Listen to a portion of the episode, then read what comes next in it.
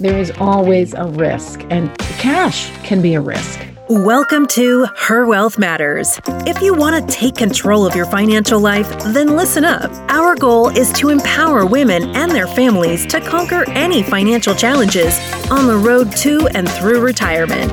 It's time for Her Wealth Matters with financial planner Janine Theus. I actually had one client say, she said, I would never have thought of these things. I go, well, that's the value of an advisor. And here's your host, Walter Storholt.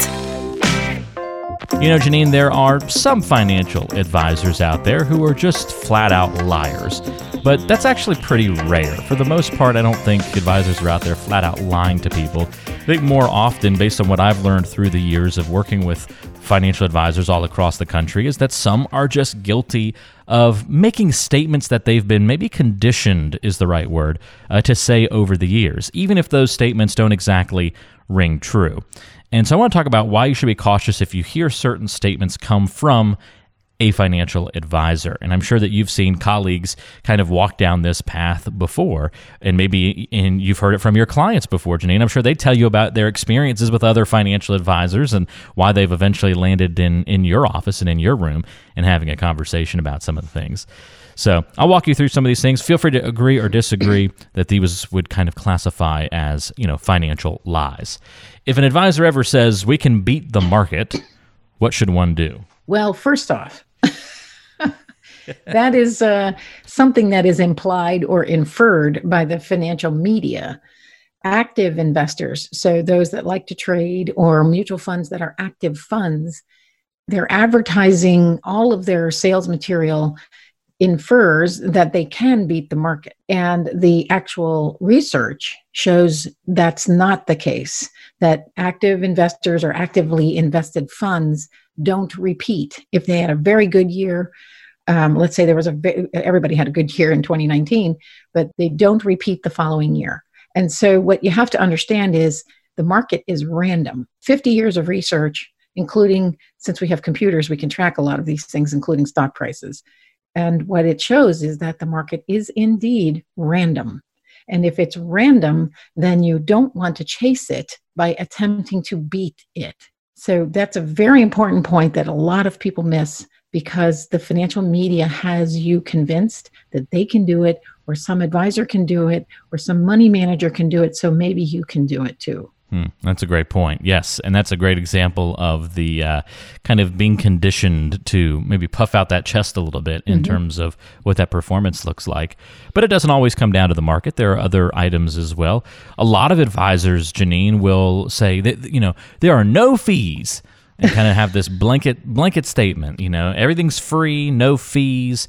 But we all know that there's no such thing as a free lunch, right? That's exactly right. And so right now there is a fee war happening between some of the very big custodians like Schwab or TD Ameritrade or E-Trade or all of them have gone to no fees, no trading fees. Well, I guarantee you they're taking fees somewhere because they can't exist without some fee structure.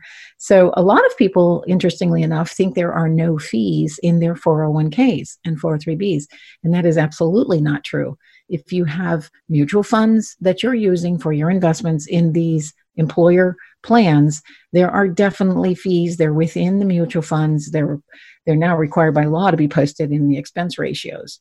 And so what's not posted is any tax drag or any other things. So there there's no such thing as no fees. It's a great point, Janine. No fees is uh, really just a marketing push, but there's mm-hmm. so much more behind that. But by keeping it vague, they can make it sound very attractive. I also hear this term a lot no risk. There's no risk here with this. Sometimes it's investment or strategy, you know, fill in the blank, but this talk of no risk. But I thought pretty much anything that came to investing at least has some element of risk, right? That's exactly right. There is always a risk, and cash can be a risk because if you have most of your money in cash, the risk is you will not last or outlast inflation or taxes. That's what, that's what they call losing money safely, right? That's right. You're going broke safely. so there is always a risk. The question is, what is it relative to? And so, yes, investing has risks. Then the question is, how much risk can I withstand, which is really how much loss tolerance do I have? You know, with the market going up and down, is my portfolio going up and down? If it makes me really nervous for it to drop 10%, then I need to evaluate what kind of portfolio I, I want to have.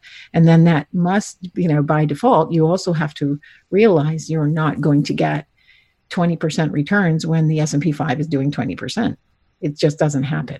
Risk is a very important part of the conversation and it's important to understand what it is and how to measure it. It's another one of those financial lies. Maybe we should put lies in quotation marks because, again, some of these things aren't flat out lies, but they're not telling you the whole truth. There's maybe some misinformation or misrepresentation going on at times, bending the truth a little bit here and there. Sometimes it's just outmoded ways of thinking that kind of morph into a financial lie, Janine. And you hear that a lot when it comes to taxes. You know, there's advisors out there who will kind of go to this old standby belief that, you know what, your tax rate is going to be much lower in retirement. And then they build a financial plan based off of that piece of information. But are you seeing that truly is the case for most of your retirees that you work with? Well, you know, it so depends on the individual circumstance. Uh, that is kind of a given in financial planning to tell folks, or folks have come to believe that they will be there will be lower taxes in retirement. But that is not necessarily true if you are not changing your lifestyle or downsizing your lifestyle. And if even if you downsize your lifestyle and the tax brackets change, you may be in the same tax bracket as you are or just slightly lower. So you have to look at the tax rate is important. It's important to plan for it in retirement, but it may not be lower for many people. We're going through a lot of these financial lies kind of one after another because if you've built your financial plan off of or a relationship with a financial advisor off of one of these statements, then that can be a little red flag and a little notice that maybe you're not as well prepared for retirement or your financial future as you once thought you were. Maybe you've built your financial plan off of a financial lie. That's why we're hitting one of these uh, after another here on today's show. Another one, Janine, you should never pay off your house early when interest rates are this low.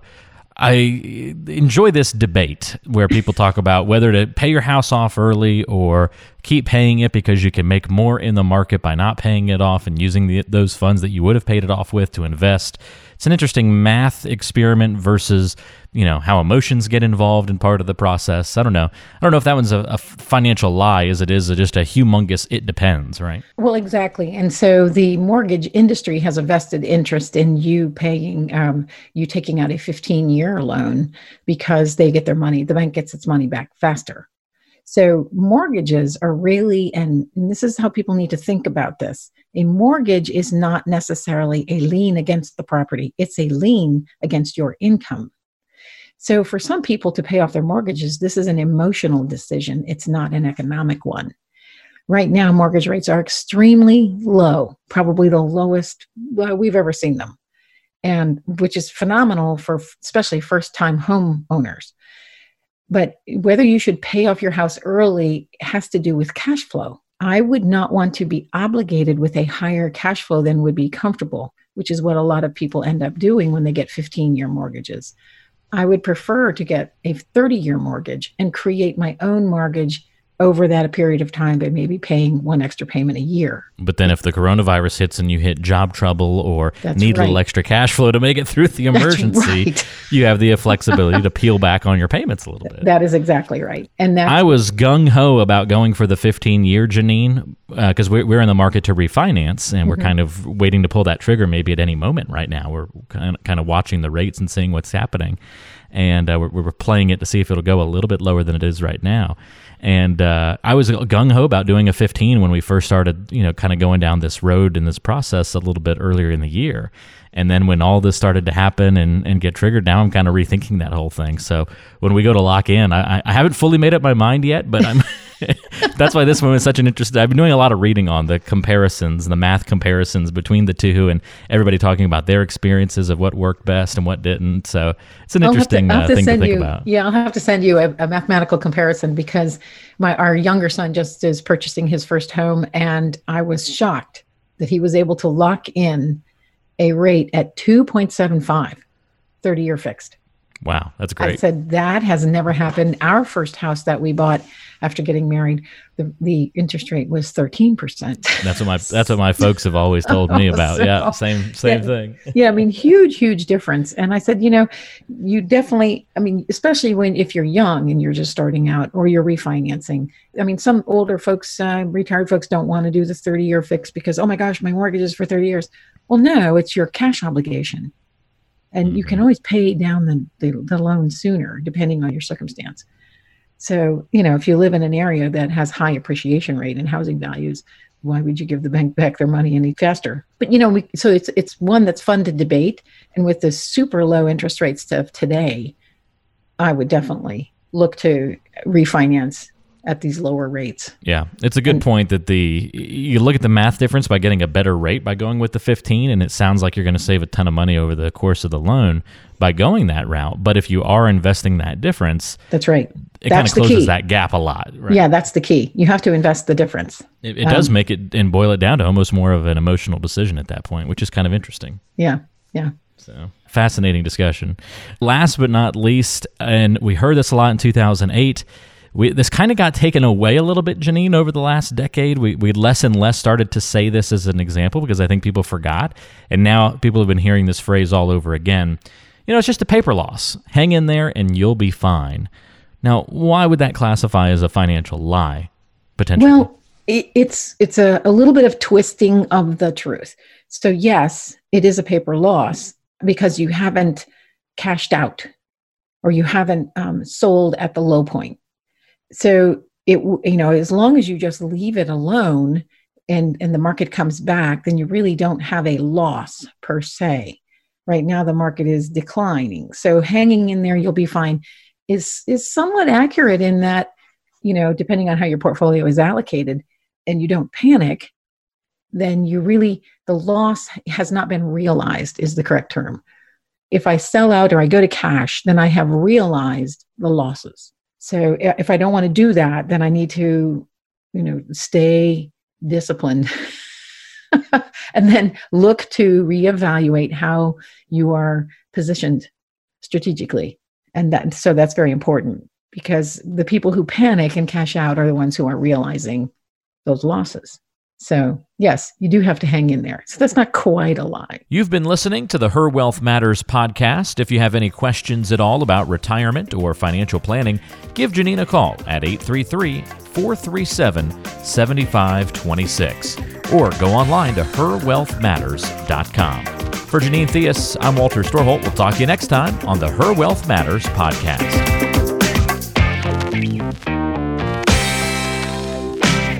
The Her Wealth Matters podcast is brought to you by Theus Wealth Advisors, based in Columbia, Maryland, serving Howard County and beyond. The show is available on Spotify, Apple Podcasts, Google Podcast, wherever you get your podcasts. Subscribe to the show on your favorite app and never miss an episode. Just search for Her Wealth Matters to find us.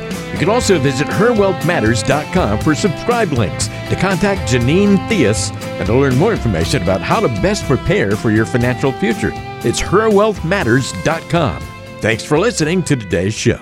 Did you know that Janine Theus also has a radio show? Tune in to Her Wealth Matters, Sundays at 3 p.m. on AM 680 WCBM.